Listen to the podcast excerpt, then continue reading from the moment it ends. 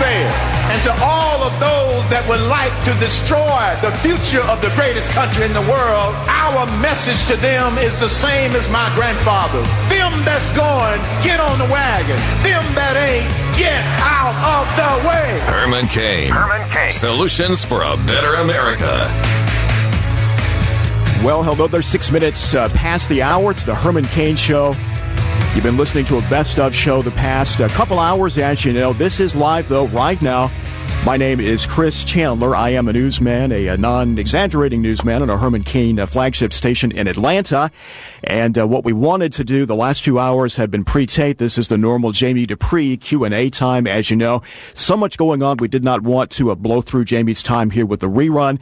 So I'm going to talk to Jamie here live, let you uh, talk to him as well. Take your telephone calls live the next hour. Herman is back tomorrow. Jamie Dupree in Washington. Hi there. Hey, Chris, how you doing today? Well, I am doing just fine. Breaking news, uh, big breaking news just within the last a couple hours. President Obama officially making that uh, request for the use of force against ISIS. Yeah, this has been that uh, that much awaited item from the uh, the administration. Uh, in that it's a the uh, uh, the situation where we have a lot of people in both parties saying we need to authorize the use of military force against the Islamic State. There'd been a lot of dancing back and forth with the administration and the Congress as to who should go first.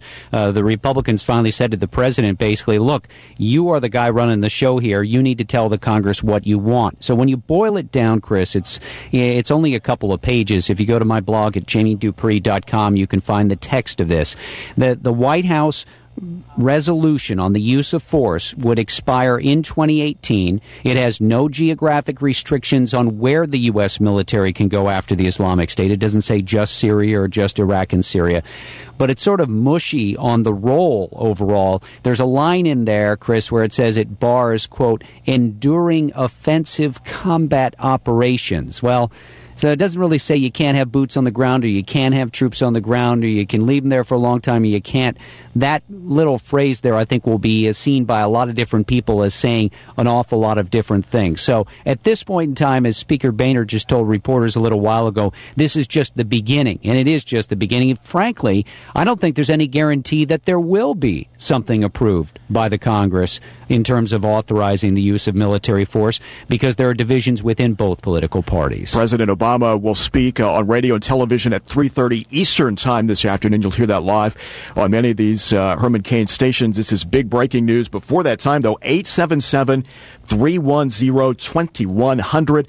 Like to hear what you think about this. Jamie, why so muddled uh, as soon as some of those Democratic uh, senators came out of the huddle yesterday? The first headline, the first thing they wanted to say was this line about no enduring combat operations, you know, watered down in a way to try and get as much support uh, from the dovish side. Look, I think the, the, the hard truth is there are a lot of Democrats who want no part of authorizing the use of force against the Islamic State. They look at it as a slippery slope into a broader conflict and a broader war that would involve the U.S. in the Middle East. Uh, there are a lot of more liberal Democrats who look at Iraq, they look at Afghanistan, they want it done with. I thought it was interesting. There was a leak in the paper today that the administration may slow down the withdrawal again from Afghanistan because the security situation there has not improved enough. Uh, for a lot of Democrats, they don't want to hear that. They elected Barack Obama. They voted for him to do two things. One, stop the war in Iraq, and two, stop the war in Afghanistan. And they see this Islamic State thing as going back on that and getting the U.S. involved more. Now, on the flip side, you got a lot of Republicans that say, hey, come on, we got to do a lot more against the Islamic State, and this resolution from the president does not go far enough. Isn't that interesting? You've got a Democratic president now, the Republican president before Republican president uh, back in 1990, 91 in that first Gulf War, and yet the sides uh, in the Congress, Hawks versus Dove, really falling along uh, the same lines no matter who it is in charge. Yeah, that's right. Listen, I, I remember, uh, you know, at, at times it, it, can be politics as well. We were talking about there was a, I think it was when in the Clinton administration the U.S. was bombing Bosnia. And if I remember correctly, as the bombs were falling, the Republicans in the House, then controlled by the GOP, brought up a resolution to authorize the use of military force, and it actually failed on a tie vote, if I remember correctly. So Yeah, sometimes there is politics here, but you know what? I, I do think that it's obvious the two parties see the use of military force in a much different light. Uh, Republicans tending to be more aggressive in its use than Democrats. And look, again, if we go back just a few years, it's why a lot of people voted for Barack Obama. They felt like there was too much going on in Iraq and Afghanistan, that the Bush administration had been too much of sort of uh, using U- U.S. military force now the pendulum swung that way, and now it's sort of swinging back, maybe. 877 310 2100. Take a call here right after, Jamie. I ask you, again, height of irony, this mushiness you're talking about uh, pretty much would leave the question open for President Obama to go well beyond what this proposes now if he decides to. Well, look, uh, he is the commander in chief, so I mean, if he decides that he wants to do more, he can certainly do that. And you know, there's no geographic restrictions on this. There's no real overall restriction. It just would sort of authorize the use of force against this one group. But if he wanted to strike out and do something else, as we've seen a number of times, uh, the Congress may hold the power of the purse. They may be the ones to declare war, but it's not an equal branch of government and has not been for a long time. Let's go to line two now. Take a call. Tony from Cumming. Tony, ISIS has been a problem for many months now. Remember leaving uh, on a jet plane to go overseas in late uh, 2012, even it was, and uh, they were talking at that point about bombing Syria literally any minute. That was more than two years ago now.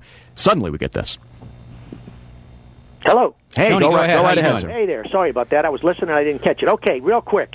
Um, uh, do we, uh, Jamie? Do we actually have a terrorist problem, or do we not have a terrorist problem? Because a week ago, I believe Obama or Josh Earnest or a combination of all the cronies decided that we didn't have a problem, and it wasn't necessary to um, to conduct any further uh, efforts against uh, uh, ISIS. Well, I mean, we're hitting ISIS on a daily basis. Uh, I mean, it doesn't get that much attention. Let me go over to my little report here from the uh, uh, from U.S. Central Command, and just about every day they put out uh, they put out advisories. Here's airstrike against a weapons production facility, airstrike against a, a bridgehead north of Mosul. So there's there's daily action going on. It may not be. I, I think it's not as much as a lot of Republicans would like to see, but there are airstrikes every day. But a lot of people here say the way you're going to defeat uh, the Islamic State is not just with air power. It's going to take a lot more. And let's face it, the uh, the the idea of broadening this and putting U.S. troops on the ground. Even though a lot of Republicans might say that they're for a broader activity like that, uh, I'm not sure that that could get a majority of the Congress at this point in time. Well, Jamie, and how much of this is wanting to show a unified front and wanting to, versus wanting to keep those Republicans on the hook and saying they were for it if things go south? Well, look, I, I, think it's going to be a real problem for the administration to get something through the Congress because there are divisions on both sides. Uh, you've got a lot of Republicans who feel in no mood to help him. Uh, they would like they don't think that his foreign policy is anything to write home about, and they don't support the way he's dealt with the Islamic State situation. And again, as we talked about, Chris, there are a number of Democrats who do not like the idea at all of authorizing the use of force against the Islamic State because they don't want to be involved in that at this point in time. 877 310 2100. It's the Herman Cain Show. Herman's back tomorrow. I'm Chris Chandler. I do the news uh, in Atlanta, and I'm just kind of the middleman here. Want to hear your questions and comments for Jamie Dupree, specifically right now on this question as we wait to hear from President Obama later today. Jim in Atlanta, what's on your mind, buddy, about this use of force uh, question today? Hello, Jim. You there? Yeah, I'm here. How you doing? Hey, let her rip, buddy. Um, I was just going to say that we already have two uses of force authorized by the U.S. Congress. It seems to me that we should be taking a look at those, seeing what's still effective in there, and going over to the Iraqi leadership and re trying to negotiate a status of forces agreement. Let's go ahead and get that base that we wanted over there to start with. That way we have a permanent base of operations so we can have a place where we can attack ISIS from if and when that becomes necessary. And if this happens again, we'll have forces already over there in the region to deal with this problem.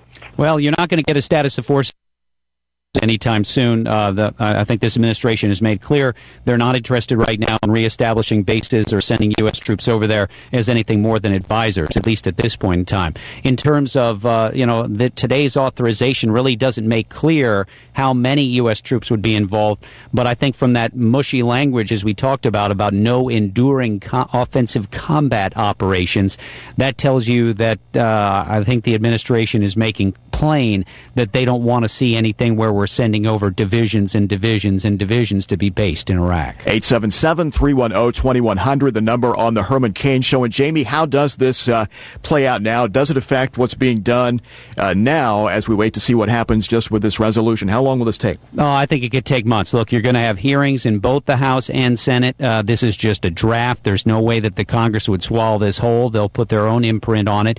But again, as you move through the legislative process, I don't think there's any any assurance that what the, the Congress uh, produces, the, that they can produce anything that will get to the president's desk. Again, think about it. There are Democrats who want no part of this. Uh, they could filibuster something like this if they wanted to in the U.S. Senate. Line one is Bernadette uh, in Atlanta. Bernadette, this is a three page resolution he's sending up, kind of mushy, according to Jamie Dupree. From what you've heard, do you think this is going to go far enough? Bernadette. Hello, yes. Um, I believe that uh, America is sitting not worrying about what's actually uh, going to happen because they've been lulled into a sense of security, and ISIS is a huge problem, and they are going to come in larger and larger, and it's almost like the Holocaust, where the Jewish folk were kind of lulled into it's never going to happen to them, and it did start happening to them, and no one realized how big it was and how many millions were killed. And so that's what's going to come to America. And we need to wake up and realize that this is a huge problem.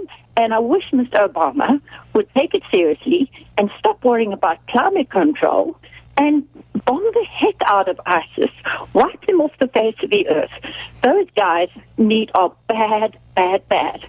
Well, you know, and where we are right now is, uh, I, just think there's no there's no real agreement. If you look at the, the the current actions that are being carried out by the U.S. military, you you can't call it all out. I mean, it's it's obviously limited military strikes, but certainly uh, I don't see right now, at least, the president changing that. Republicans, I do believe this will, uh, Chris, this is going to turn out to be one of the big debating points uh, when it comes to foreign policy for the 2016 race. Is that you will see consistently setting themselves apart and arguing for a much stronger response, as the caller just talked about there. Whereas I think you'll see a lot of Democrats saying, "Look, that's nothing but returning to the Bush years," and uh, they don't want to do that. So, uh, you know, again, the, this is not only a, a proposal for the Congress to deal with now, but one that gets immediately into the political arena as well. And Jamie, there's always the military question: How do you do much more? This is not the German army or the Iraqi army. What's to do? Yeah, that, that's the other problem is that uh, they're not really uh, an army, so to speak, with uh, recognizable, uh, uh, you know, uh, clothing on. They can meld into the local population quick,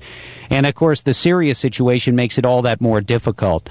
the, the, the grand the grand key to all this, of course, is the health and the strength of the Iraqi government, and that's not exactly been something to write home about either. So look, there may be a situation where there's not many good options here.